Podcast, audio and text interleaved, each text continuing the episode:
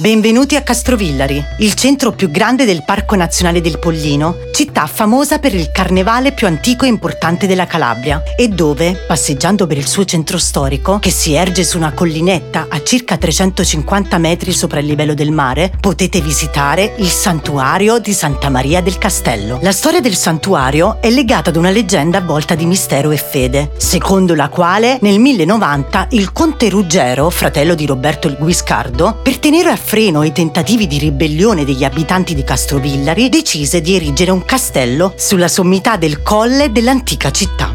Ma i muri del castello, costruiti di giorno, crollavano misteriosamente nel corso della notte. Ad un certo punto gli operai, incaricati dal conte di scavare più a fondo, ritrovarono un affresco su un pezzo di muro con l'immagine della Vergine con il bambino e ne rimasero estasiati. Questo miracolo costrinse il re ad abbandonare l'idea del castello per poter erigere al suo posto una chiesa in suo onore, che fu chiamata la Madonna del Castello. La Madonna del Castello è la protettrice della città. Il suo dipinto è custodito sull'altare del santuario. Nel corso dei secoli la chiesa attuale ha subito notevoli rifacimenti che hanno cambiato la sua struttura originaria e i lavori più recenti hanno invertito l'orientamento originario dell'edificio.